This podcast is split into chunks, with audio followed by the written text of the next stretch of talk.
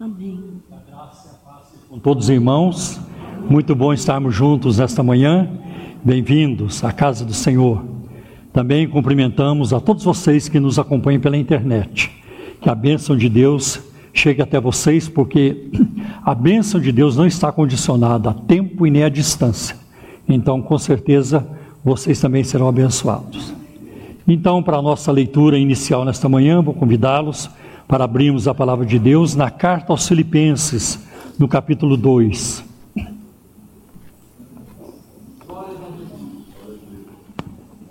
Filipenses capítulo 2, e nós vamos ler a partir do versículo 5 até o versículo 11.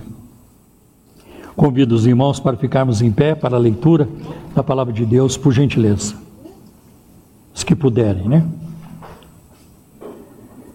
De sorte que haja em vocês o mesmo sentimento que houve também em Cristo Jesus, que sendo em forma de Deus, não teve por usurpação ser igual a Deus, mas aniquilou-se a si mesmo, tomando a forma de servo, fazendo-se semelhante aos homens e achado na forma de homem, humilhou-se a si mesmo, sendo obediente até a morte e morte de cruz.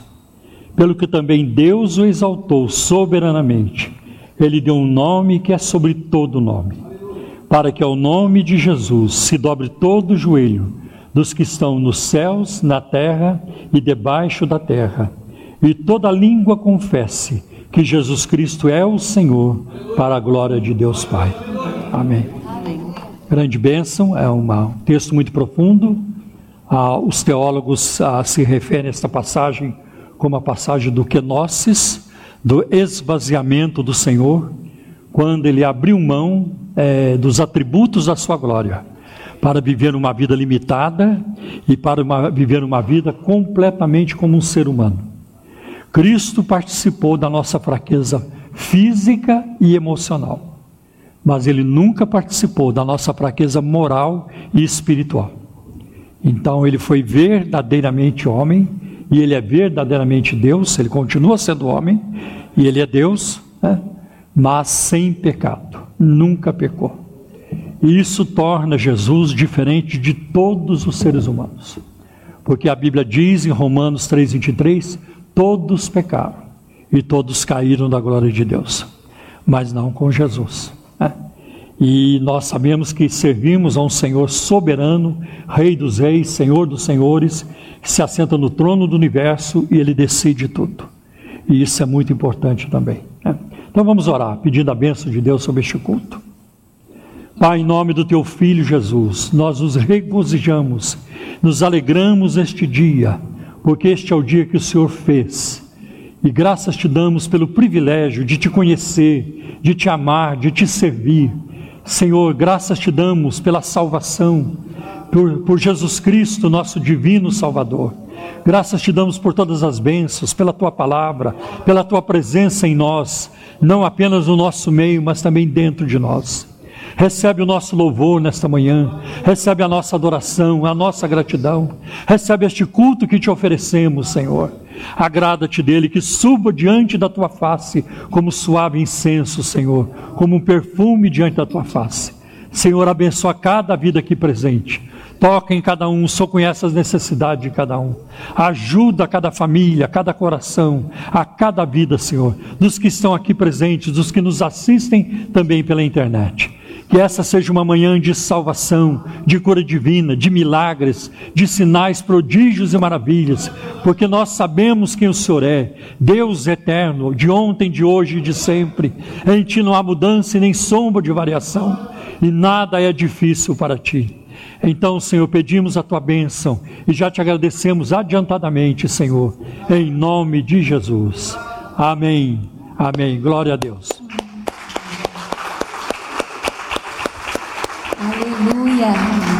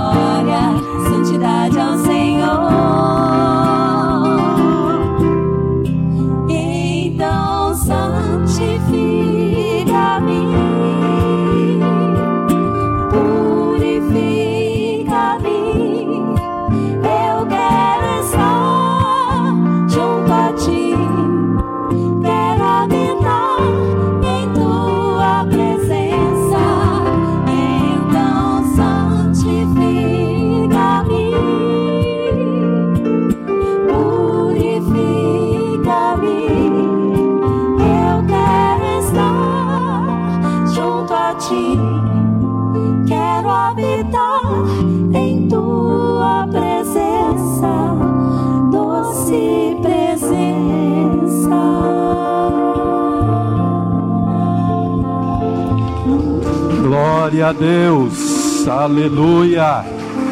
Santa presença do Senhor. Quem estará diante do Senhor?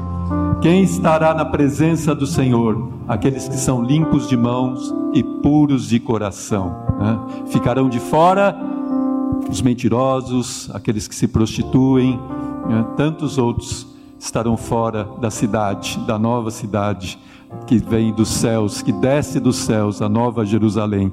Mas aqueles que estão continuamente diante do Senhor, santificando o seu coração, santificando o seu espírito, esses são aqueles que estarão com o Senhor para sempre.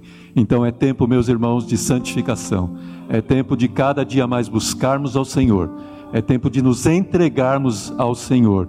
de darmos o nosso coração plenamente a Ele, para que nesse dia, neste grande dia, nós possamos estar junto a Ele. Amém?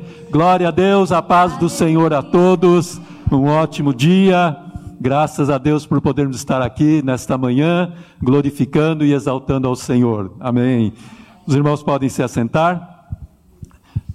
Bruna, os nossos avisos.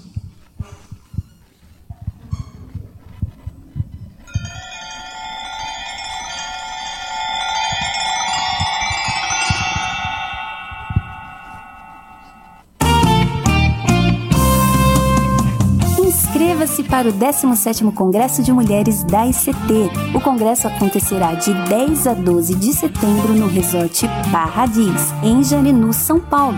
O valor com tudo incluso é de 620 reais, podendo parcelar e estar quitado até o dia 28 de agosto. A preletora será Edmeia Williams. As inscrições poderão ser feitas pelo e-mail ict.congressoseretiros@gmail.com ou pelo site da Igreja Cristã da Trindade. Participe! Queremos convidar você, querida irmã, para participar do pré-congresso de mulheres que será no dia 26 de junho, às 17 horas. Estará conosco a preletora Marilene Souza, esposa do pastor Carlos Antônio, mulher de Deus, psicóloga, atuante há mais de 20 anos na Igreja Missionária Evangélica do Betel Brasileiro, coordenando a área de casais e educação cristã. Para mais informações e programação completa da igreja, acesse nosso site www.ictrindade.com.br ou nosso Facebook www.facebook.com/ictrindadesp. Assista nossos cultos online e compartilhe com os amigos. Amém. Como os irmãos perceberam aqui a nossa decoração de ontem, que foi o Momento Mulher, aconteceu aqui, que foi uma grande bênção, quem pôde acompanhar também pela internet, né? a ministração da nossa querida irmã Luciana Paulino, falando sobre sermos imitadores de Cristo. Foi muito bom. Então, mulheres, acompanhem sempre, né? estejam sempre atentas aí às atividades. E eu quero lembrar também os irmãos, hoje nós estamos sem alguns avisos, então, falar do nosso celeiro, que continuamos precisando de doações, principalmente de é, produtos de higiene e de limpeza. Né? Então, graças a Deus, recebemos cestas nessa semana, então poderemos suprir os nossos irmãos que estão necessitados, mas sempre precisamos né, de doações, então de alimentos não perecíveis, mas principalmente de é, produtos de higiene e limpeza. Então, os irmãos, lembrem-se sempre, por favor, de trazerem a sua contribuição para o nosso celeiro, para que ele esteja sempre abastecido. Ok? E também lembrar do nosso Congresso de Homens, 19, 20 e 21 de novembro, agora deste ano, realizaremos nosso congresso, terceiro congresso de homens. O tema será Enchei-vos do Espírito, com o pastor Ari Iac, lá da Igreja Maranata do Rio de Janeiro.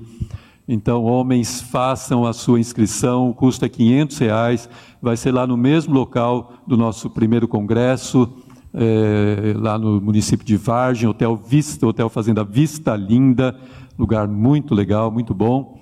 E, então, 500 reais, tudo incluso, né, diária, refeição. Então, participe, faça sua inscrição. Você também está nos acompanhando aí pela live. É, quando estiver aqui presente, faça a sua inscrição para o congresso ou acesse o site e faça a sua inscrição por lá também, que é possível, mas participe, né? vai ser com certeza uma grande bênção para nós. Amém? Então, esses eram os nossos avisos de hoje. Ah, irmãos, lembrando também que nesta semana ainda não teremos os nossos cultos presenciais, tá bom? Então, culto de terça de oração e culto de ensino de quinta, por enquanto ainda não voltaremos, é, por causa da restrição, né, que ainda continua é, com o horário noturno, aí pela, até de manhã. Então, por enquanto, aguardaremos né, novas orientações. Eu creio que a partir do dia 1 de junho, é, já acho que isso vai mudar. Então, provavelmente, nós voltaremos aí a partir do mês que vem, tá bom? Então ainda continuaremos sem os nossos cultos é, presenciais durante a semana, mas obviamente domingo pela manhã e domingo à noite estaremos aqui adorando e louvando ao Senhor. Amém? Valéria, você tem algum recado? O culto das crianças, amém. 18 horas, logo após a escola bíblica dominical, às 17 horas. Então, escola bíblica dominical, participe, tem sido grande bênção os nossos estudos, e falando sobre os dons ministeriais, dons espirituais. E depois, na sequência, às 18 horas, o culto das crianças. Então, participem também. Escola dominical, 17 horas, e o culto das crianças às 18 horas. Ok? Então, esses eram os nossos recados de hoje. E agora nós queremos conhecer quem está nos visitando hoje pela primeira vez, que está aqui na ICT. Oh, aleluia, já vi alguns, algumas mãos levantadas. Eu vou pedir um favor para vocês. Isso, fiquem em pé, por favor, por um instante. Vocês que estão aqui pela primeira vez, fiquem em pé para nós conhecermos, para a igreja toda conhecê-los. Amém. Muito obrigado pela visita. Vocês são muito bem-vindos aqui no nosso meio. Voltem outras vezes. Vocês sejam grandemente abençoados nesta manhã. E nós sempre abraçamos, cumprimentamos, mas Obviamente, em virtude da, da situação que estamos vivendo, não estamos fazendo isso, mas há algo que nós sempre fazemos e que nós vamos fazer agora para cumprimentar, receber os nossos visitantes. Como igreja? Uma salva de palmas. Amém. Glória a Deus. Então, mais uma vez, muito bem-vindos, queridos visitantes. Amém. Então, agora nós também continuando a nossa adoração ao Senhor agora vamos adorá-lo com os nossos dízimos e as nossas ofertas. Amém? Para a glória e a obra do Senhor. Pastor Paulo Romeiro vai ministrar esse momento de ofertas. Meus queridos, para este momento do culto, quero ler com vocês dois versículos ah, do livro do profeta Abacuque. Abacuque, capítulo 3 versículos 17 e 18, por sinal, um texto frequentemente citado, porque ele é também um texto que transmite ânimo, né? ele é um texto de encorajamento. Então vou ler com vocês, Abacuque 3, 17 e 18. Porquanto, ainda que a figueira não floresça, nem haja fruto na vide, o produto da oliveira minta e os campos não produzam mantimento as ovelhas amalhadas sejam arrebatadas e nos currais não haja vacas. Todavia, ainda que tudo isso aconteça, eu me alegrarei no Senhor, né? no Deus da minha salvação, e exultarei no Deus da minha salvação. Meus irmãos, nós devemos procurar saber o que Deus pensa sobre diferentes assuntos, inclusive sobre o dinheiro. O que Deus, o que Deus pensa sobre o dinheiro? O que, o que, que Deus fala sobre o dinheiro?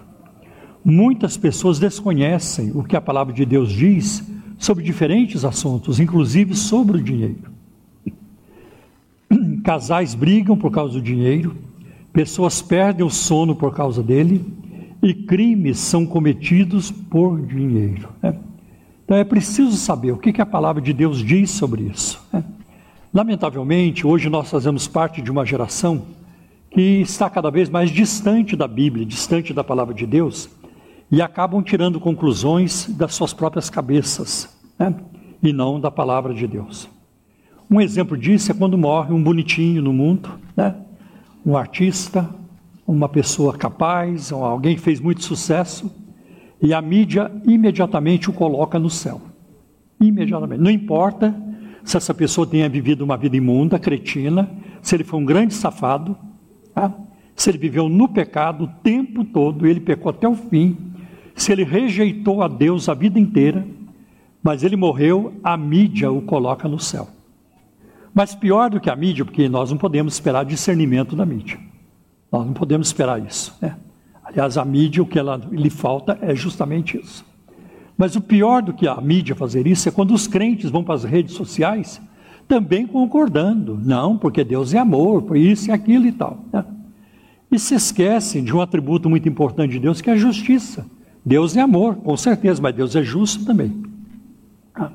Então nós não servimos um Deus banana, que ele vai atendendo a opinião da turma que ele, a, a, a turma do, do sim está ganhando nas mídias sociais, então vou mudar. Não, agora a turma do não está ganhando, então eu vou mudar de novo. Deus não funciona assim. Né? E outra coisa, a mídia não salva. Tem, podem ter certeza disso. A mídia não salva. Ser um doutor, ser um cantor, um ator, ser um gari, ser um padre, um pastor, um rabino, isso não salva ninguém. Né? O que salva é a conversão a Deus através de Jesus Cristo. Tá? Então é muito importante procurar saber o que a palavra de Deus diz. Né? E eu e meus irmãos, eu não vim aqui prometer para vocês o que Deus não promete, como muita gente promete. Você vai fazer essa campanha e na semana que vem você já vai, vai ver o resultado. Você vai fazer esse voto, esse propósito, e dentro de três dias, né? se isso não acontecer, eu nunca mais prego o evangelho. Um punhado de blá blá blá. Nada tem a ver com a palavra de Deus. Então eu não vim aqui prometer para vocês o que Deus não promete. Né? Aliás, até escrevi um livro sobre isso, Decepcionados com a Graça, onde eu trato dessas questões. Meus irmãos, algumas coisas são muito claras para nós. Por exemplo, a Bíblia é a palavra de Deus. Eu não tenho problema com isso. Para mim, eu nem discuto isso. Eu nem preciso nem discutir isso. Para mim, a Bíblia é a palavra de Deus. Outra coisa, é Deus quem comanda o desenrolar da história, o presente e o futuro. E nunca entregou este controle a ninguém. A ninguém. É só Deus quem controla e ninguém mais. Às vezes a gente não, não entende o que, que Deus está fazendo, o que está acontecendo agora. Mas um dia nós vamos ent entender que Ele sempre esteve certo. Aliás, é impossível que Deus erre. Deus é fiel? Sim, Deus é fiel. Deus abençoa as pessoas financeiramente quando elas contribuem? Sim. Deus abençoa as pessoas é, financeiramente também quando elas contribuem. Tem gente endinheirada que não contribui? Tem. Tem gente que tem dinheiro, mas não contribui. Tem gente pobre que contribui? Tem. O dinheiro é muito pouco, quase que não tem, mas contribui. Por quê? Por causa da fé. Tem rico que tem dinheiro, mas não tem fé. Tem pobre, o dinheiro é pouquinho, mas ele tem bastante fé. Então, o que rege a nossa contribuição é a fé, é a fé em Cristo. As bênçãos de Deus nas nossas vidas são como reembolso pelas nossas contribuições? Não. Ninguém vai ficar colocando na cabeça, eu estou recebendo isso porque eu contribuí. Não, tem gente que contribui e vive no sofrimento e, e continua contribuindo. Eu vejo exemplos disso na Bíblia. Eu não vou elaborar para não tomar mais tempo do culto. Mas as pessoas não esperavam. Ah, eu vou dar porque Deus vai fazer isso aquilo. Eu vou dar porque eu amo. Eu vou dar porque é certo fazê-lo. Eu vou contribuir porque essa é a vontade de Deus para a minha vida. Ah, porque se fosse assim, os ímpios não, não teriam dinheiro. Estariam todos arrebentados financeiramente. Porque eles não contribuem com a obra de Deus. Então, as bênçãos nas nossas vidas não são como reembolso pelas contribuições, não são. Você vai dar é, essa semana e na semana que vem você colhe 100 vezes mais. E quando você estiver saindo pela, da igreja, vai ter um caixa lá na entrada e vai te reembolsar. Não funciona assim. Meus irmãos, a mordomia, né? a administração que se faz das coisas de Deus é muito mais do que dinheiro. Ela tem a ver com o nosso tempo, como é que nós usamos o nosso tempo com a nossa casa. A nossa casa serve a Deus. Eu estou dizendo a estrutura física também. Né? Ela ajuda a obra de Deus. Né? Nós somos hospitaleiros e assim por diante. Né? O nosso carro né? é só para nós ou serve também a obra de Deus? A minha aposentadoria é só para mim ou serve também a obra de Deus? E os dons e os talentos, as habilidades, né? É, capacidades que Deus nos dá, isso também serve a Ele ou fica só para nós? Então, com, é, com isso em mente, nós vamos então contribuir neste momento para a obra do Senhor. Amém, meus irmãos? Vamos orar pedindo a benção do Senhor. Pai, em nome de Jesus, Nós te agradecemos por este momento tão importante do culto e pedimos que o Senhor venha manifestar-se na nossa vida como Jeová Jirê, Deus de provisão, pois o Senhor é a fonte de todo o nosso sustento, de todo o cuidado na nossa vida. Graças te damos pela vida, pela saúde, Senhor, pelo pão, pela roupa, pelo teto, pela, pelas amizades, Senhor, pelos relacionamentos. Nós te agradecemos por tudo, pelo trabalho, por tudo que o Senhor tem feito. Mas nós temos necessidades. Tem muitos no meio do teu povo que precisam de um trabalho, de um emprego, outros precisam de uma cura, Senhor. Outros têm causa na justiça, estão em busca de aposentadoria, outros precisam pagar uma dívida ou recebê-la também. Senhor, outros, meu Deus, têm, Senhor, quer vender um bem, um imóvel, uma casa, um apartamento, e outros precisam comprar. Abra as portas na vida de todos esses irmãos, para a glória do teu nome, e dá-lhes grande vitória. Pai, em nome de Jesus, nós oramos com agradecimento. Amém. Glória a Deus. Amém. Meus irmãos, quem precisar de envelope, só lá no fundo da igreja, você pode poderá pegar o envelope de contribuição por cada pandemia, não estamos distribuindo. Quem preferir usar o cartão do banco, também pode ir lá no fundo e passar o cartão na maquininha da igreja, tá bom? Deus abençoe e recompense vocês. Amém. A paz do Senhor novamente, irmãos.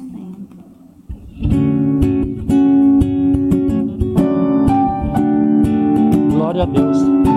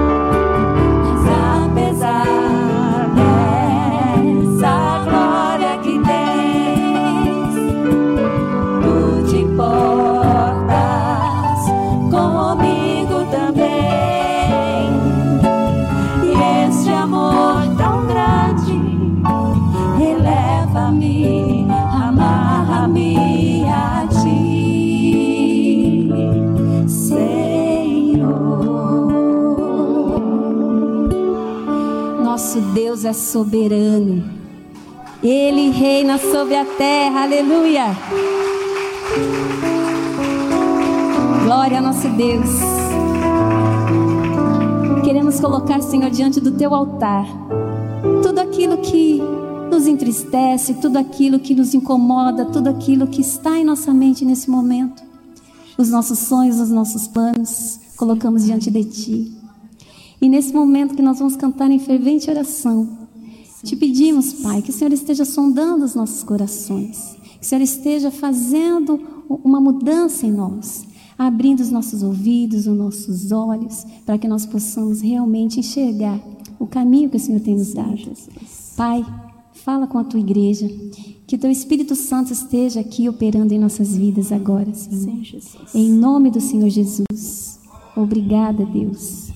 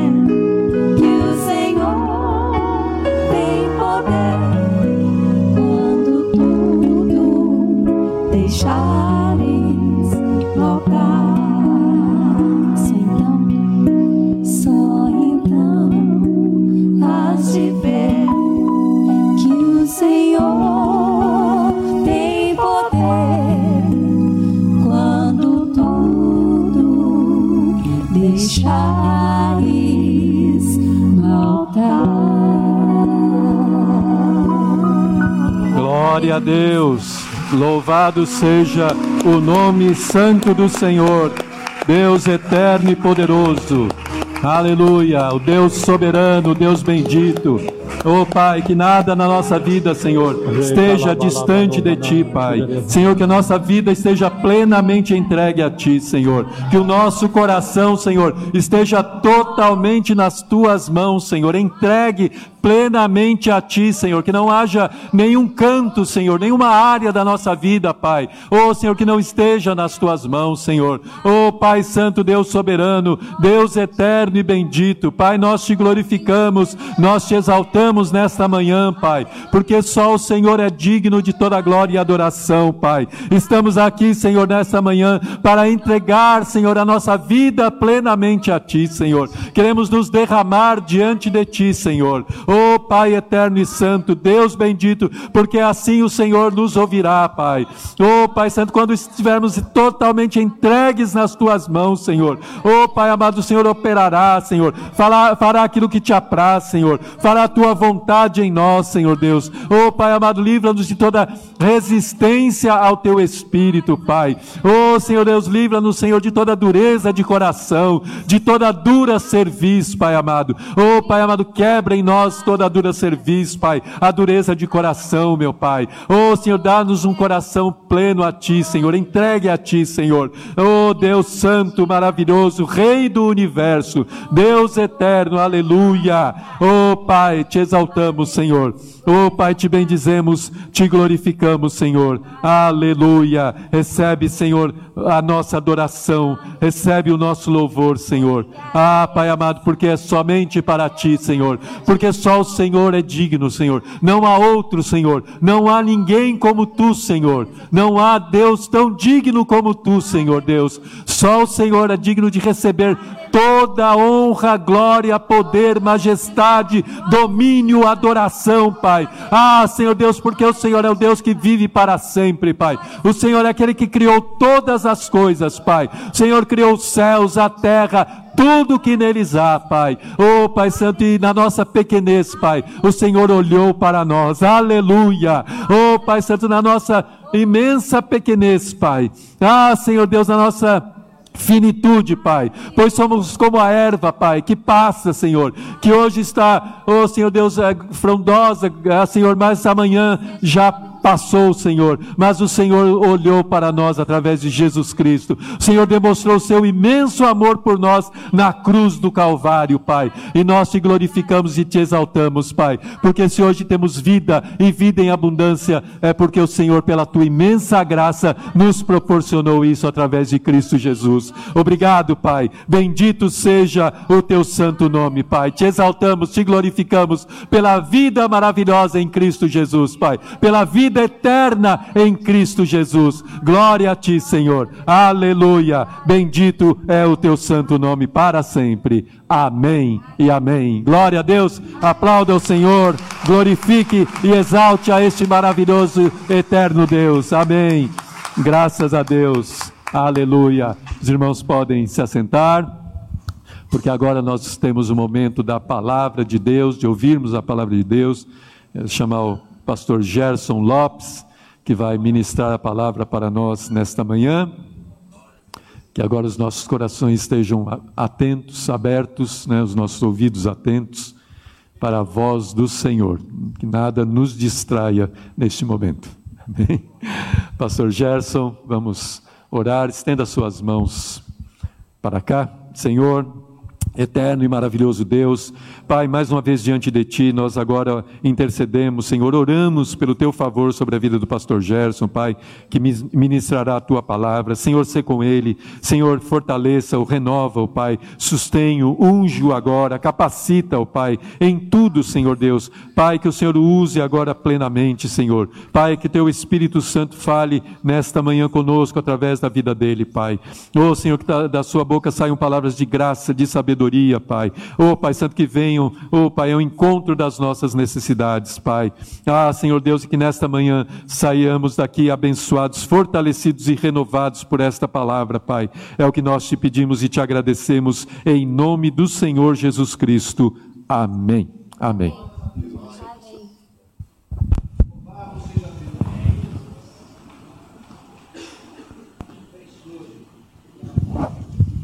Meus amados, a paz do Senhor. Bom dia a todos. Paz do Senhor aos irmãos que nos assistem através dessa live. Glória a Deus. Um dia abençoado, bonito, ensolarado, que Deus nos proporcionou para estarmos aqui na sua casa para adorá-lo na beleza da sua santidade. Quero pedir a sua gentileza de abrir a sua Bíblia em 2 Timóteo Segunda carta do apóstolo Paulo a Timóteo, no capítulo de número 1, a partir do versículo 3 ao 14.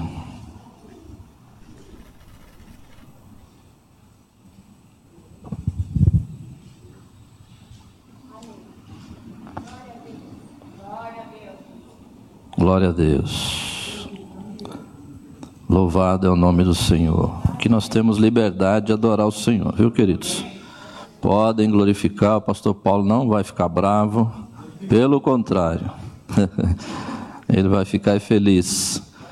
Que você adore o Senhor, que você o glorifique, né? E graças a Deus somos uma igreja, um povo equilibrado, né? Que é o que falta muito hoje em tudo, né? É o equilíbrio tem aqueles que pulam, derrubam tudo, e tem aqueles que não levantam nem a mão para dizer obrigado, Senhor, por esse dia. Né? Aqui nós temos liberdade, não para derrubar as cadeiras, mas para adorarmos o Senhor. Glória a Deus. Vou fazer a leitura, é bem longuinha, mas vale a pena, muito maravilhosa a palavra do Senhor. O apóstolo aqui começa com a ação de graças, no versículo 3. Ele vai dizer: Dou graças a Deus, a quem desde os meus antepassados sirvo com consciência pura, porque sem cessar me lembro de ti nas minhas orações, noite e dia. Lembrado das tuas lágrimas, estou ansioso por ver-te, para que eu transborde de alegria pela recordação que guardo da tua fé sem fingimento a mesma que primeiramente habitou em tua avó Lloyd e em tua mãe Eunice, e estou certo de que também em ti. Por esta razão, pois, te admoesto que reavives o dom de Deus que há em ti, pela imposição das minhas mãos. Porque Deus não nos tem dado espírito de covardia, mas de poder, de amor e de moderação. Não te envergonhes, portanto, do testemunho de nosso Senhor, nem do, do, nem do seu encarcerado, que sou eu. Pelo contrário, participa comigo dos sofrimentos a favor do Evangelho, segundo o poder de Deus, que nos salvou e nos chamou com santa vocação, não segundo as nossas obras, mas conforme a sua própria determinação e graça, que nos foi dada em Cristo Jesus, antes dos tempos eternos e manifestada agora pelo aparecimento de nosso Salvador, Cristo Jesus, o qual não só destruiu a morte, como trouxe à luz a vida e a imortalidade mediante o Evangelho, para o qual eu fui designado pregador, apóstolo e mestre. E por isso estou sofrendo estas coisas. Todavia não me envergonho, porque sei em quem tenho crido, e estou certo de que Ele é poderoso para guardar o meu depósito até aquele dia. Mantenha o padrão das sãs palavras que de mim ouviste, com fé e com o amor que está em Cristo Jesus. Guarda o bom depósito mediante o Espírito Santo que habita em nós. Amém, queridos? Palavras maravilhosas, aqui é o nosso amado irmão apóstolo Paulo, encarcerado em Roma. Segundo os estudiosos, isso é lá na época dos anos é, 66, 67 depois de Cristo. É, o imperador do momento era Nero, um imperador muito cruel, que acaba por executar o apóstolo Paulo. Ele já sabe que dessa prisão ele não será liberto ele sairá dali para a sua morte. E ele escreve então essa última carta, estando lá num calabouço, é, num local bem ruim, em condições horríveis, e lá está o apóstolo Paulo, esse homem que deu a sua vida no Evangelho, e ele encontra então forças para escrever ao seu chamado aqui filho Timóteo, filho na fé.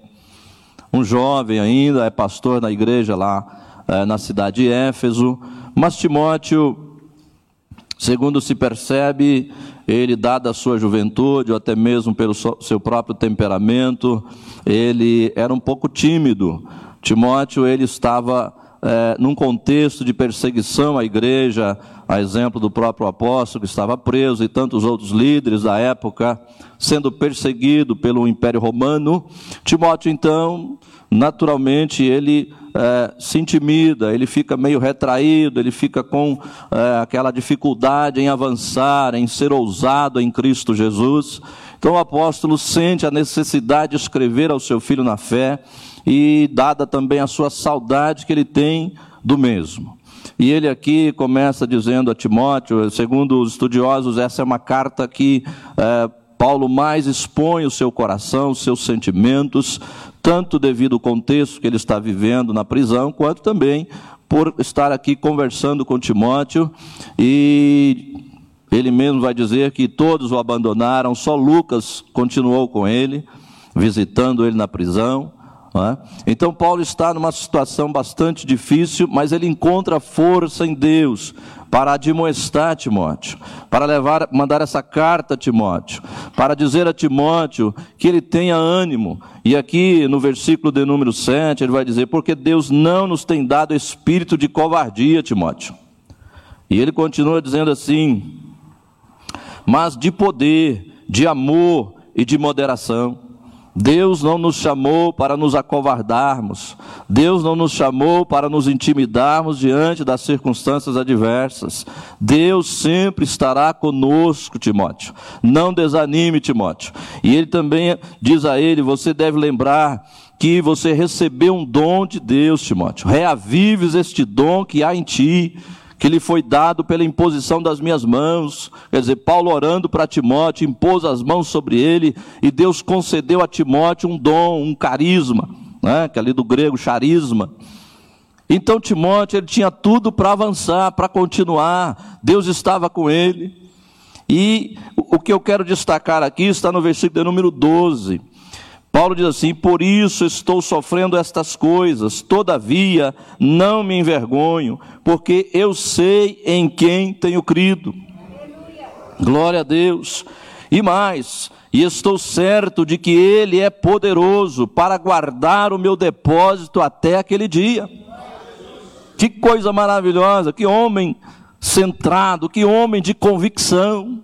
E é o que eu quero falar com você nesta manhã: as convicções do cristão, a importância de nós termos convicções, certeza, segurança, inabalável nas convicções que nós temos relativos à palavra de Deus, relativos à nossa fé. Nós vivemos dias difíceis, nós vivemos dias em que pessoas estão se abalando, pessoas estão perdendo o equilíbrio, perdendo a moderação na fé, pessoas estão dando ouvidos a espíritos enganadores, pessoas estão dando ouvidos a heresias.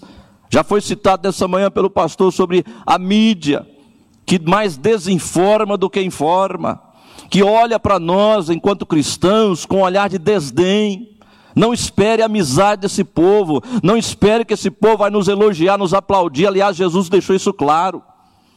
Ai de vós, quando todos disserem bem a respeito de vocês, porque assim os vossos pais fizeram com os falsos profetas. Mas bem-aventurados sois vós, quando vos amaldiçoarem, maldizerem o nome de vocês, desprezarem, perseguirem, odiarem vocês, porque assim fizeram vossos pais com os profetas verdadeiros. Não esperemos, irmãos, que a mídia vai nos abraçar, vai abrir espaço para nós, vai dizer: olha, a igreja está fazendo isso, a igreja está tirando pessoas do vício, da, da miséria, do vício, da, da, da vida imoral, da, da, da, dificuldade da vida, está dando a ele um novo rumo, uma nova direção. São cidadãos decentes agora que servem a Deus. Jamais vão fazer isso. Eles só falam negativo acerca da igreja. Então nós temos que ter convicção em meio a tudo isso, convicção que Deus está conosco. Não importa o que a mídia diga, não importa o que o mundo ache, não importa se as pessoas vão te bem dizer ou te mal dizer, confie no Senhor e mantenha suas convicções em Cristo Jesus. Aqui em toda a carta o apóstolo vai trazer sempre esses, essa mensagem de conforto. No, no capítulo 2 vai dizer para Timóteo: Tu, pois, meu filho, fortifica-te na graça que há em Cristo Jesus. E o que de mim, entre muitas testemunhas ouvistes, confia a homens fiéis, a homens fiéis, idôneos, para instruir a outros. Nós precisamos, queridos, reaviver, reavivar o dom de Deus que há em nós. A cada um que está aqui, Deus deu um dom. Você não foi chamado por acaso, por acidente, não. Você não está aqui porque, ah, meu parente tá, meu amigo tá, meu vizinho, o pastor me chamou, me acenou, eu vim, sentei aqui, não sei nem o que eu estou fazendo aqui. Você sabe o que você está fazendo aqui, você tem convicções no seu coração, você tem certeza do Deus a quem você serve, você tem convicção do Jesus que morreu por você lá na cruz do Calvário, você sabe de onde você veio, você sabe para onde você vai quando você morrer. Nós não estamos perdidos. Nós não estamos na indecisão. Nós não estamos numa, numa vida aí de, de louco, no meio da multidão, gritando: oba, oba, glória a Deus, vou ganhar alguma coisa, vou dar aqui para ganhar ali. Nada disso não. Você é uma pessoa chamada por Deus. Reavive esse dom que há em você. Desperta esse dom que há em você. Deus quer te usar na terra. Deus quer fazer de você um profeta, uma profetisa para a glória do nome dEle. Não fomos chamados assim no laço, não. Cada um de nós precisa ter convicção do Deus que serve, como diz o apóstolo. Eu sei em quem tenho crido. Não são as heresias que vão me tirar disso. Não são informações falsas. Não é a cultura atual que vai mudar minha cabeça. Não. Eu sei em quem tenho crido. Eu sei que meu Deus é poderoso para guardar o meu depósito até aquele dia. Paulo vai continuar dizendo para Timóteo né, é, que ele persevere, né, vai dizer aqui no versículo 12 do capítulo 2, né, se perseveramos, também com ele reinaremos. Se o negamos, ele por sua vez nos negará, Timóteo. Não se engane, o pastor já falou aqui, a pessoa nega a Deus a vida inteira. A pessoa zomba de Deus a vida, porque hoje a moda é zombar de Deus, né, irmão? Para fazer os crentes dar risada. O que mais me machuca, me dói é ver isso, irmão. Como já disse aqui o pastor, quem é do mundo é ímpio. O homem natural não entende as coisas espirituais. Agora, um crente, irmão, dá risada de um piadista imoral que faz piada com o nome de, que zomba do nome de Deus e eu dar risada disso? Primeiro, eu nem assisto esse tipo de coisa. Para falar bem a verdade para os irmãos, Deus tem me dado uma vitória enorme. Eu, e a gente tem que testemunhar dessas coisas, né? E, geralmente a gente testemunha só quando ganha alguma coisa, não. Mas eu ganhei sim, mas é algo espiritual, irmãos. É algo que eu considero uma, uma vitória na minha vida. Deus me libertou radicalmente da televisão. Não que eu era um escravo, não. Mas eu gostava no momentozinho lá que não tinha nada a fazer, um lazer, assistir um filme na Netflix. Irmãos, desde o mês de setembro de 2020, nunca mais liguei minha TV. E vou dizer para os irmãos: me sinto ótimo, me sinto vitorioso, não me arrependo nem um segundo, e peço ao Senhor que não me deixe voltar atrás. Ah, alguém pode escandalizar, ah, o irmão é retrógrado, ah, o irmão é antiquado, ah. Meu irmão, televisão me aponte o que é que ela traz de benefício para a sua vida espiritual. Eu não vejo. Se você vê, amém. Não vou entrar em polêmica, cada um, mas eu dou graças a Deus porque Ele me libertou disso. Esse momento eu passo ouvindo louvor, lendo a palavra de Deus, lendo um livro, ou até dormindo. Você faz bem maior para você dormindo do que assistindo isso daí. Agora, me admira, irmão, como ele estava dizendo, uma pessoa sentar diante de um humorista que chama Jesus de nome de tudo que é coisa, não vou dizer aqui para não dizer que eu estou direcionando né, a alguém, mas tem os zombadores, irmãos, que zombam de Cristo, do seu Senhor, e você aceita e dá risada. Ai, que bonitinho. Ai, irmão, é, é, é a comédia, é, é, é, a profissão dele, é o trabalho dele. Pois vai falar de Maomé. Vai falar de Alá, lá dos, dos islâmicos, para ver. Eles não têm coragem de falar. E por que, que do nosso Cristo, que é Senhor de Alá, que é o Senhor dos Senhores, o Rei dos Reis, o Todo-Poderoso, zomba-se dele e nós damos a risada? Não estou dizendo para ir partir para a ignorância, igual os islâmicos vão lá, explodem, mas não é isso. Mas não dê ibope para esse povo, irmão. Não dê risada disso não, porque não tem graça alguma. Aliás, Deus adverte firmemente na sua palavra. Ai daquele que tomar o nome do Senhor Deus em vão. Deus não o terá por inocente. O nome de Deus é sagrado, é santo. O nome de Deus não pode ser tomado nem nessa, nessa expressão corriqueira. Ai, vai com Deus. Ah, Deus abençoe. Quando isso não vem do coração, até isso é pecado. Agora, o que dizer da pessoa da zombar de Deus, zombar de Cristo, e eu, ah, que lindinho, que bonitinho. Irmão, vigia. Vigia. Tenha suas convicções firmes no Senhor. A pessoa convicta da veracidade da Bíblia, da veracidade de Cristo, da veracidade do Espírito Santo, permanece firme diante de Deus, não se abala por comentários, que tem pessoas que falam assim: olha, está sabendo que descobriram que parte da Bíblia não é verdade? Olha, está sabendo que descobriram que Jesus, é bem provável que ele tinha até uma namorada. E as pessoas se encantam com isso, como se isso fosse a descoberta do ano. Irmão, sabe o que eu faço com isso? Entra aqui e sai aqui. Fala para meu irmão, nada que descobrirem, nada que a, que a, a, a, a, a como é que chama, que, que faz escavações,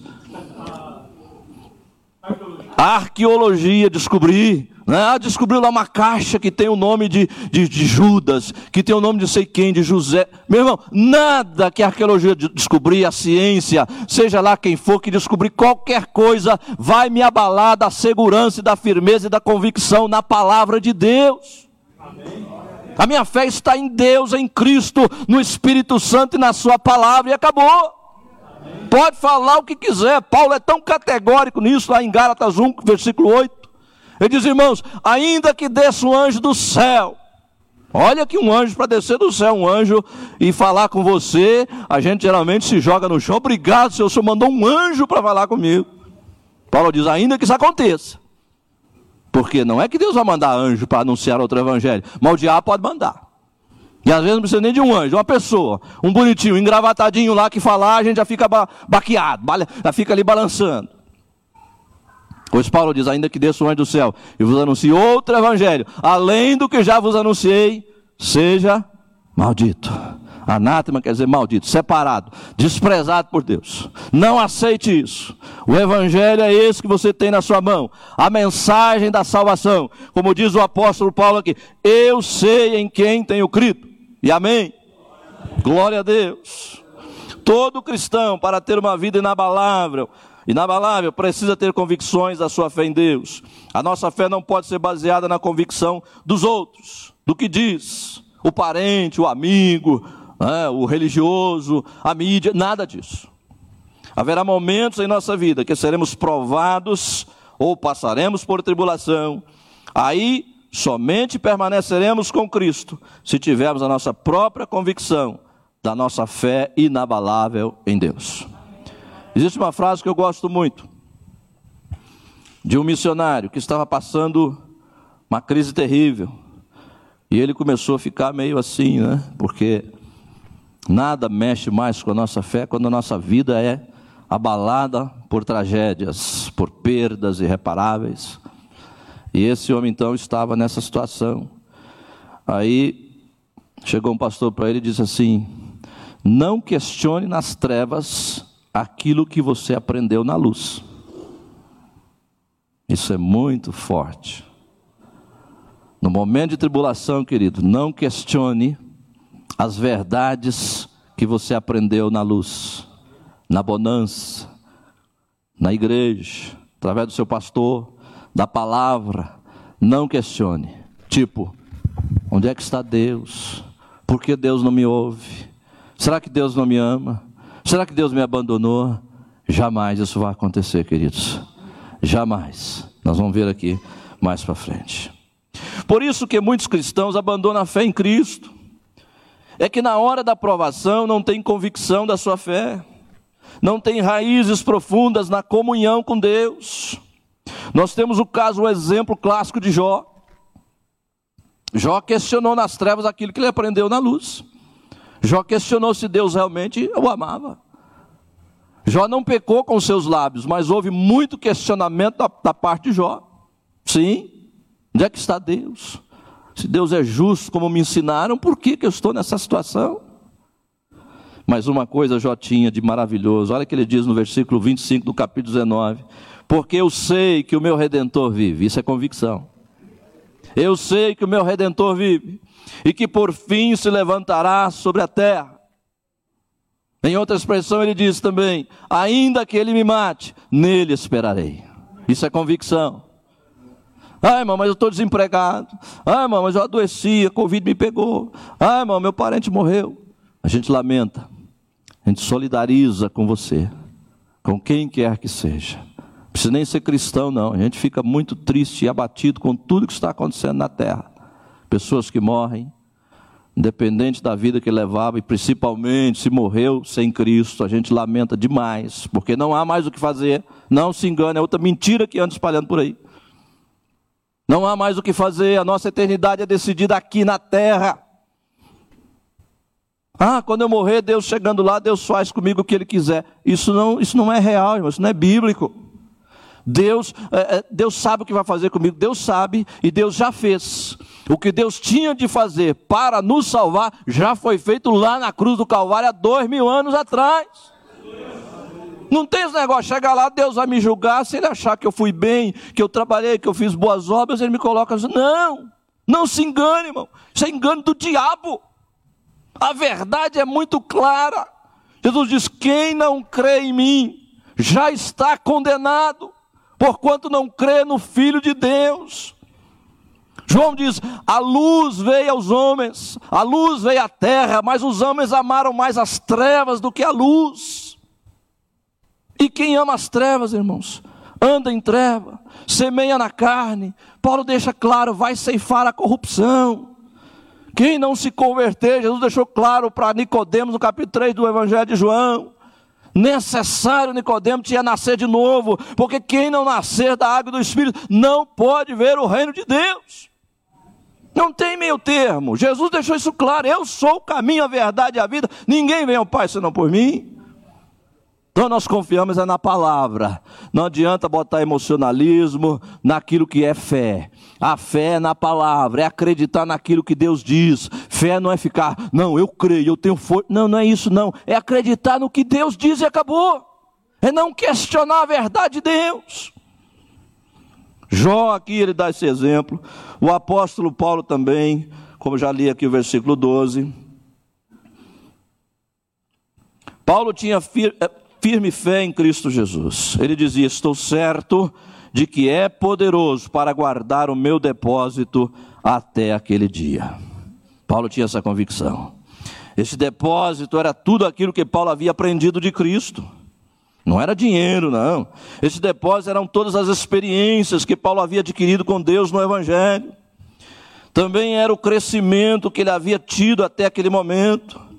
Pela sua convicção em Cristo Jesus, o apóstolo sabia que esse seu depósito estava guardado até o dia final.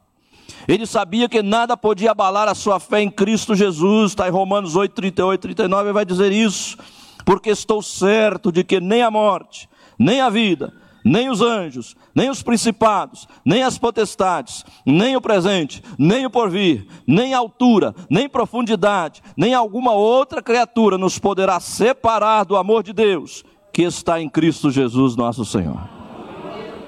Isso é convicção, isso é certeza.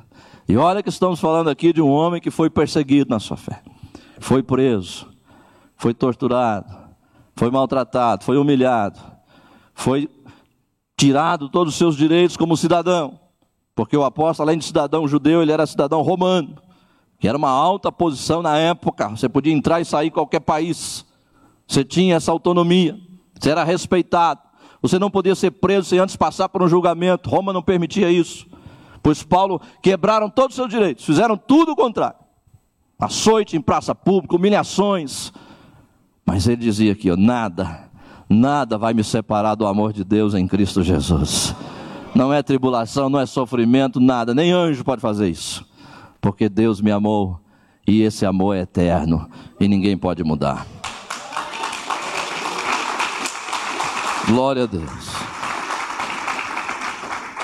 Glória a Deus. Percebemos que existem várias pessoas no mundo cristão titubeando entre dois pensamentos. Estão como a igreja de Laodiceia, são mornos. E essa é uma condição lamentável, é uma condição reprovável aos olhos de Jesus.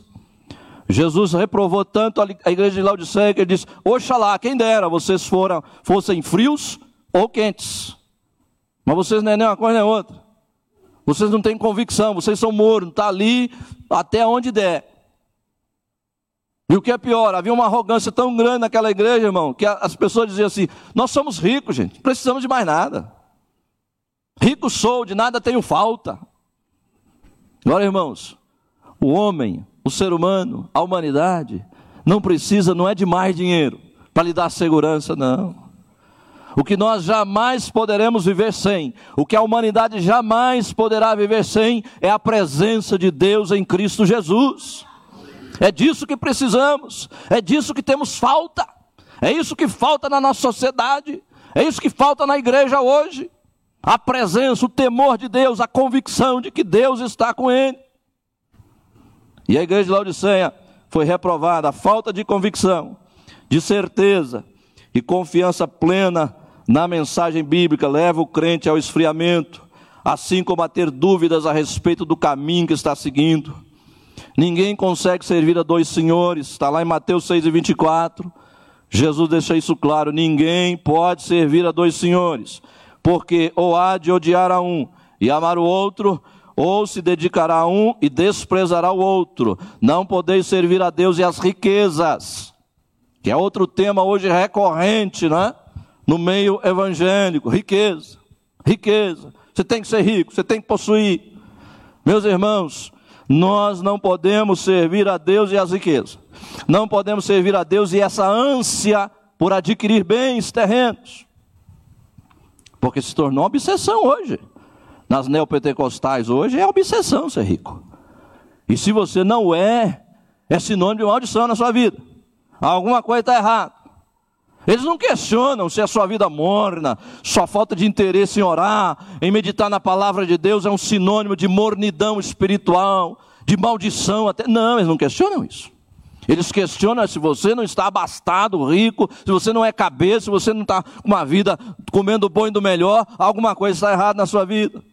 E não tem como, irmão, conciliar essas duas coisas com Jesus, porque essa ânsia, essa busca por coisas terrenas, ela nos rouba o nosso tempo, a nossa dedicação ao Senhor. Nós vamos viver sim, vida morna, correndo atrás disso, porque Jesus deixou claro: o mundo é que anda atrás disso. O mundo anda assim, mas nós não. Nós temos que buscar o nosso Deus hoje, agora, de forma intensa, de forma convicta. Eu sei em quem tenho crido. Assim como não é possível sermos felizes pisando em terreno inseguro, convicção corresponde a pisar em terreno firme, seguro, sem dúvidas, seguindo com determinação a carreira que nos foi proposta, através dos ensinamentos deixados pelos santos profetas e apóstolos. A convicção nos leva à transformação. Nós só somos transformados quando nós temos convicção de que a Bíblia é a palavra de Deus, de que Jesus Cristo é o nosso Senhor, de que nós temos um compromisso com Deus na terra, não importa o que os outros dizem. Só isso nos transforma. Só quando eu estou convencido de que eu preciso melhorar, eu vou buscar melhoria. Até o viciado. Os irmãos aqui têm já deve ter tido alguma experiência com alguém viciado na sua família, não é? Enquanto esse viciado não, não admite que ele é um viciado e precisa de ajuda e precisa de tratamento, ele não sai daquela situação. Eu falo que já acompanhei, tenho na minha família, infelizmente. Eu tenho um irmão que está já com 68 anos, é viciado em álcool, e quando eu converso com ele, ele chora e tal. Eu falo, então, mas você admite que você é um viciado? Não, peraí. Eu bebo quando eu quero. Eu bebo quando eu quero. Meu Deus do céu, eu falo, rapaz, acorda, irmão. Olha a sua vida, rapaz. Você não bebe quando você quer. Você bebe porque você é um viciado. Confessa. Ele não confessa. Não admite. Então não se liberta nunca. Assim também eu, como cristão, se não admitir que eu estou frio, que as minhas convicções estão fracas, que a palavra de Deus não é para mim a palavra viva e poderosa e edificante de Deus, eu não vou buscar isso, irmão. Eu não vou mudar, irmão. Eu não vou, eu não vou abrir mão do meu tempo que eu gasto na, nas mídias sociais para me dedicar à palavra, não. Ah, lá na igreja já ouvi, irmão. E eu fui uma vez na semana, o pastor pregou uma palavra maravilhosa. Para mim está ordem, dá para viver um mês assim. Meu Deus do céu! O Salmo primeiro, o salmista deixa claro: Antes tem o seu prazer na lei do Senhor e nela medita de dia e de noite. Isso aqui não é um alimento esporádico, não. Isso aqui é um alimento para o dia, para a noite, para a semana, para o mês, para o ano, para a vida. É a palavra que nos dá vida, é a palavra que nos renova, nos restaura. Um dia que você passar sem meditar na palavra de Deus, considera o dia perdido. Você perdeu aquele dia, irmão. Você perdeu a oportunidade de ouvir Deus falar com você, de edificar a sua fé. Não estou falando aqui de buscar intelectualidade, não. Não é isso, não, irmão. É para a sua vida, é para o seu crescimento, é para a sua comunhão com o Senhor, é para o deleite da sua alma. O salmista dizia: Assim como a corça brama pelas correntes das águas, assim a minha alma tem sede de ti, ó Deus, do Deus vivo. Quando entrarei, me apresentarei ante a face do Deus Todo-Poderoso. Isso é anseio, é desejo, é vontade, é convicção de que Deus é o meu Senhor, o meu amado, o meu tudo. Sem Ele eu não posso sobreviver nessa vida. Glória a Deus. Convicção nos leva à transformação. Glória a Deus. As convicções do crente, as nossas convicções em Deus e na Sua palavra, são muito importantes porque elas ordenam a nossa conduta, dão fervor à nossa oração dão conteúdo ao louvor que nós prestamos a Deus. A nossa fidelidade a Deus depende das nossas convicções. Por que, que nós não somos mais fiéis? Por que, que nós não somos mais crentes? Falta convicção. Ficamos meio assim, será? Mas é, a Bíblia fala, mas era naquele tempo, né? O Tiago chega a dizer: Elias era homem como nós. Não era um super-homem, um iluminado, que vivia lá no, no Olimpo, lá num lugar né, reservado, escondido dentro de uma redoma, intocável, um homem que não peca em nada, nem no peso. Não! Elias tinha os mesmos anseios, tristezas, medos, angústias que nós todos temos. No entanto, esse homem, irmão, fez uma oração. Entre tantas, né? Que Deus mandou fogo do céu, consumiu o holocausto. Ele fez uma oração e passaram três anos e meio sem cair uma gota d'água de chuva na terra. E ele falou: só vai chover segundo a minha palavra. Está sendo arrogante? Está querendo achar que é Deus? Não. Era o Espírito Santo falando na boca de Elias. Não era vingança de Elias, não. Era a ordem de Deus. Fala, Elias. Fala que eu sou com você. Glória a Deus. Então, queridos, convicção. Isso que nós precisamos ter no nosso coração. As nossas convicções bíblicas são o nosso maior tesouro. Hebreus 6, onde assim, mas desejamos que cada um de vós mostre o mesmo cuidado até o fim, para a completa certeza da esperança. O cuidado tem que ser até o fim. O que nós vemos que muitos começam bem a carreira com Deus, com Cristo, mas depois vão aparecendo as dificuldades, como Jesus disse sobre a semente né, do semeador, que uma parte caiu entre espinhos, os espinhos sufocam. Tem gente sufocada hoje, tem gente hoje dúbio, ele não sabe se realmente está no caminho certo, se não. Eu estou desconfiado que acho que me informaram alguma coisa errada. Não sei se é isso mesmo que eu quero para a minha vida. Eu gostaria de dar uma andadinha, uma andadinha no mundo lá, curtir um pouco. Não sei se vale a pena. O caso de Elias chegou diante da nação de Israel e falou: Vocês estão cocheando entre dois pensamentos, vocês têm que definir, vocês têm que ter convicção. É o nosso Deus que é o Senhor, então serve a Ele. Agora, se é Baal, então vai, vai, vai viver com Baal. Agora, meu irmão, nós, você, eu, nós, nós já temos convicção de que Deus é o nosso Senhor da palavra, é o Deus que nos salva, o Deus que nos santifica, é o Deus que nos leva para o céu. Por que, que nós vamos ficar cocheando entre dois pensamentos? Por que, que vamos dar ouvido ao que o homem diz? Por que, vamos dar ouvido ao que o endemoniado lá fala? Não, meu irmão, confia na palavra de Deus, confia no Deus que você serve, tenha convicção no seu coração. Só Jesus é o Senhor, só o sangue de Jesus me purifica de todo pecado.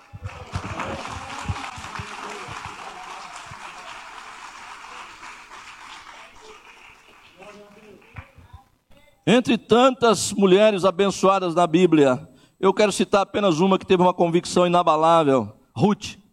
Você conhece a história? Ruth chega para sua sogra, lá o contexto você já sabe, e diz para ela: De maneira nenhuma eu te abandono. Eu vou estar com a senhora para onde a senhora foi, eu irei. Onde a senhora passar a noite, eu vou passar. A partir de agora, o teu povo é o meu povo. A partir de agora, o teu Deus é o meu Deus. Olha que convicção, meu irmão. Veja que a sua concunhada lá, órfã, já não teve essa mesma convicção e vê o fim de cada uma. Órfã, termina ali, acabou a história de órfã, sumiu da história. E Ruth? Ruth veio ser a bisavó de Davi. Ruth está figurando aí na linhagem, nos antecessores, a ninguém menos do que o Messias, o Filho de Deus, o nosso Salvador. Como é bom ter convicção, como é bom tomar decisão ao lado da palavra, ao lado de Deus, ao lado da salvação. Fique firme, amado. Deus é contigo. Glória a Deus. Deus é contigo. Eu já estou encerrando, só quero terminar aqui citando alguns exemplos de convicção na Bíblia, entre tantos, né? Temos aí o apóstolo Paulo e Silas, mesmo presos e açoitados lá em Filipos, eles cantavam e oravam na prisão, Atos 16, 23 a 25. Também vemos o apóstolo João na ilha de Pátimos dizendo que lá estava por causa da palavra de Deus e do testemunho que ele deu. Isso é convicção. Lá em Apocalipse capítulo 1, ele não negou o Senhor Jesus.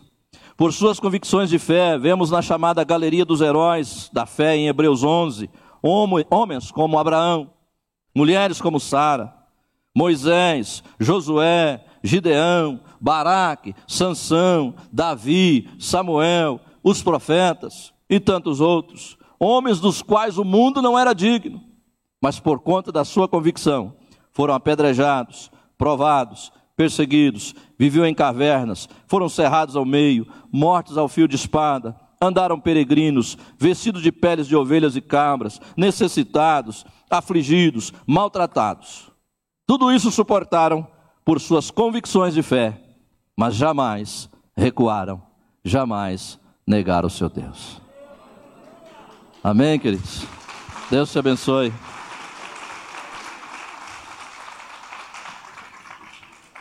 Curva a sua cabeça, por gentileza, quero orar com você. Pai, no nome de Jesus, louvamos o Senhor, querido Deus, pela convicção que o Senhor deu ao nosso coração, pela tua palavra que é viva, eficaz e penetrante mais do que espada alguma de dois gumes. Que cada um dos meus irmãos, Pai, possa continuar nessa convicção, firmes e inabaláveis, sabendo em quem tem crido, sabendo que o seu Deus é poderoso para guardar o seu depósito até aquele grande dia.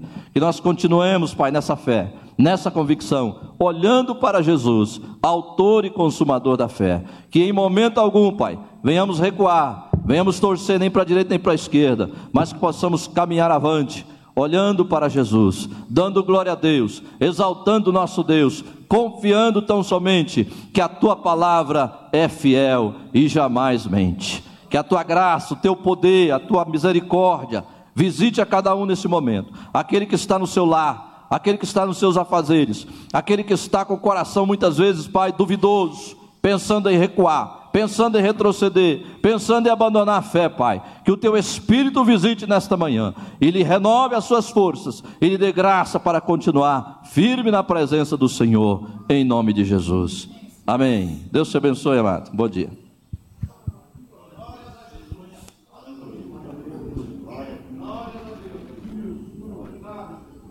Glória a Deus. Glória a Deus pela sua santa e bendita palavra, né? Sairemos daqui hoje alimentados, né? Com a palavra de Deus, como nós precisamos. Que Deus abençoe o pastor Gerson mais e mais. Meus irmãos, eu convido para curvarmos nossas cabeças por um momento. Quero perguntar agora se tem alguém no nosso meio que ainda não é crente em Jesus e reconhece que precisa de salvação, que está perdido e precisa do Salvador. Se tem alguém que hoje quer receber a Cristo como Senhor e Salvador, eu vou pedir que você dê um, um sinal com a sua mão, porque nós queremos orar por você. Alguém que quer a vida eterna, quer a paz do Senhor, quer é, perdão, salvação. Tem alguém? Levanta a sua mão, por favor. Meus irmãos, então nós vamos neste momento é, louvar o Senhor com mais uma música. É, mas eu sei que eu tenho crido, estou Isso, bem certo que é poderoso. Amém. Glória a Deus. Vamos ficar em pé.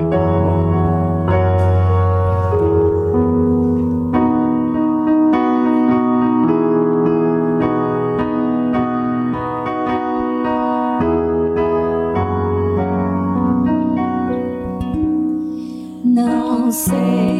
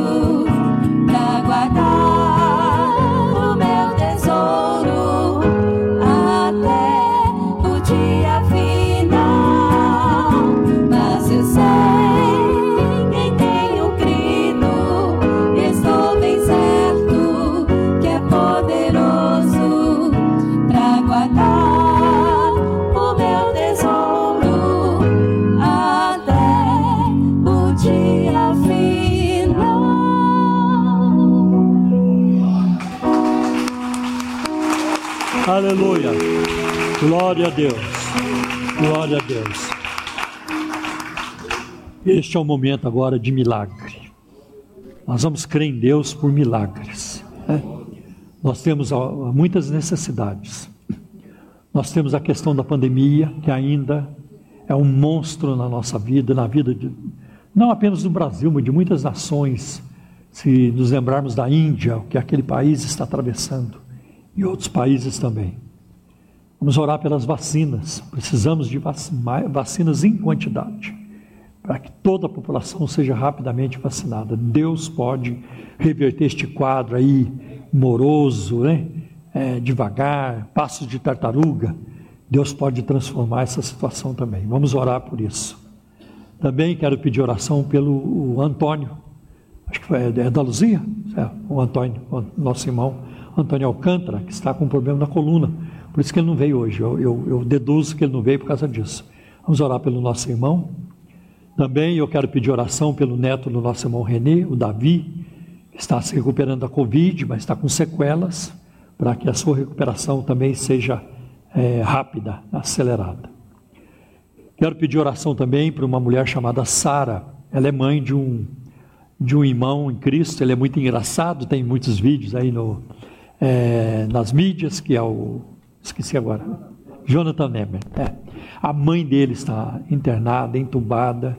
A Sara, vamos orar por ela. E nós vamos incluir nessa oração também, e devemos continuar orando pela Rosana, que nem todos aqui conhecem, mas muitos de vocês conhecem, que foi maestrina do nosso coral. E a Rosana precisa das nossas orações agora na área da saúde. Ela precisa é, que Deus a abençoe e cure né, da, da enfermidade. Então vamos orar, clamar ao Senhor neste momento. Vamos juntos levantar um clamor aqui. Amém, meus irmãos?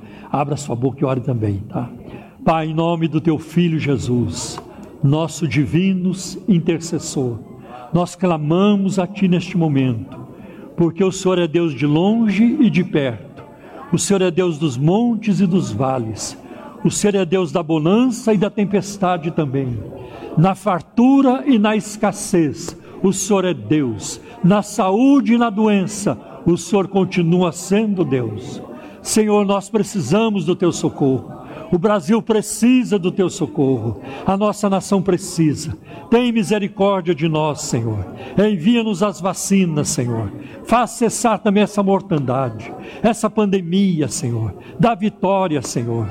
Meu Deus, que a Senhor, as pesquisas, Senhor, sejam, sejam multiplicadas e que e remédios apareçam, Senhor. Que uma cura para, essa, é, para o coronavírus surja rapidamente, além das vacinas, Senhor. Em nome de Jesus. Pai, eu também coloco diante de Ti a vida do Davi, do Antônio, Senhor, a vida da Sara, Senhor, também, Senhor, a vida da Rosana, Senhor. Tu és Jeová Rafa, Deus que cura, envia o milagre, envia o teu toque de saúde, Senhor, tu és o mesmo. O Senhor é, ressuscitou os mortos, o Senhor fez maravilhas e continua fazendo. Senhor, toca nessas vidas em nome de Jesus. Socorre, Senhor, as nações que estão sendo assoladas por essa pandemia. Tem compaixão da Índia, Senhor. Tem da Argentina, Senhor. Senhor, do Uruguai, Paraguai também, Senhor. Aonde este vírus, meu Deus, tem feito tantos estragos. E aqui no Brasil também, Senhor. Livra-nos dessa pandemia. Senhor, multiplica os cuidados, Senhor. Em nome de Jesus. Livra-nos também das festas clandestinas. Senhor, dos aglomera aglomerações clandestinas clandestina, Senhor. Livra-nos dessas atividades, em nome de Jesus de Nazaré. E repreende todo ataque do inimigo contra nós. Senhor, nós não desconhecemos seus ardis. Repreende os seus ataques, toda onda diabólica, toda seta maligna levantada contra nós, seja despedaçada, seja destruída, em nome de Jesus de Nazaré e pelo seu sangue vertido na cruz. Bendito seja o teu nome, Senhor. Pai, livra o Brasil também, Senhor, nós te pedimos, dos juízes corruptos, Senhor, dos políticos corruptos, de homens e mulheres, Senhor, que roubam a nação, que, Senhor, que estão envolvidos com a corrupção e que favorecem, Senhor, a prática da corrupção na nossa nação. Livra-nos dessa gente, Senhor, e levanta, Senhor, uma nova geração de líderes que, Senhor, que sejam alinhados com a ética, com a solidariedade, com o caráter, Senhor, com a honradez, Senhor. Pai, em nome de Jesus, nós oramos agradecidos. Dá-nos uma semana de vitória, de bênçãos, de colheita de coisas boas. Dá-nos almas para ti, dá-nos conversões Senhor, a, a, Senhor, fortalece o nosso testemunho, coloca na nossa boca a palavra da graça, a palavra da cura, a palavra da vitória, Senhor. Coloca na nossa boca a palavra de alegria para o triste também, ó Deus. Pai, em nome de Jesus, enche-nos com teu espírito e usa-nos. Nós te pedimos, ó Deus, em nome de Jesus. Amém. Amém. Graças a Deus. Amém. Vou pedir para o pastor Gerson vir nos despedir com a benção, por gentileza.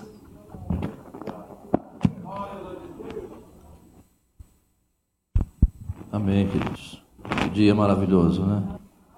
Glória a Deus. Estenda a sua mão. Que a graça do Senhor Jesus Cristo, o grande amor de Deus, a doce consolação do seu Espírito Santo, permaneça conosco não só hoje, mas para sempre. Todos digam amém. Vá em paz. Deus te abençoe.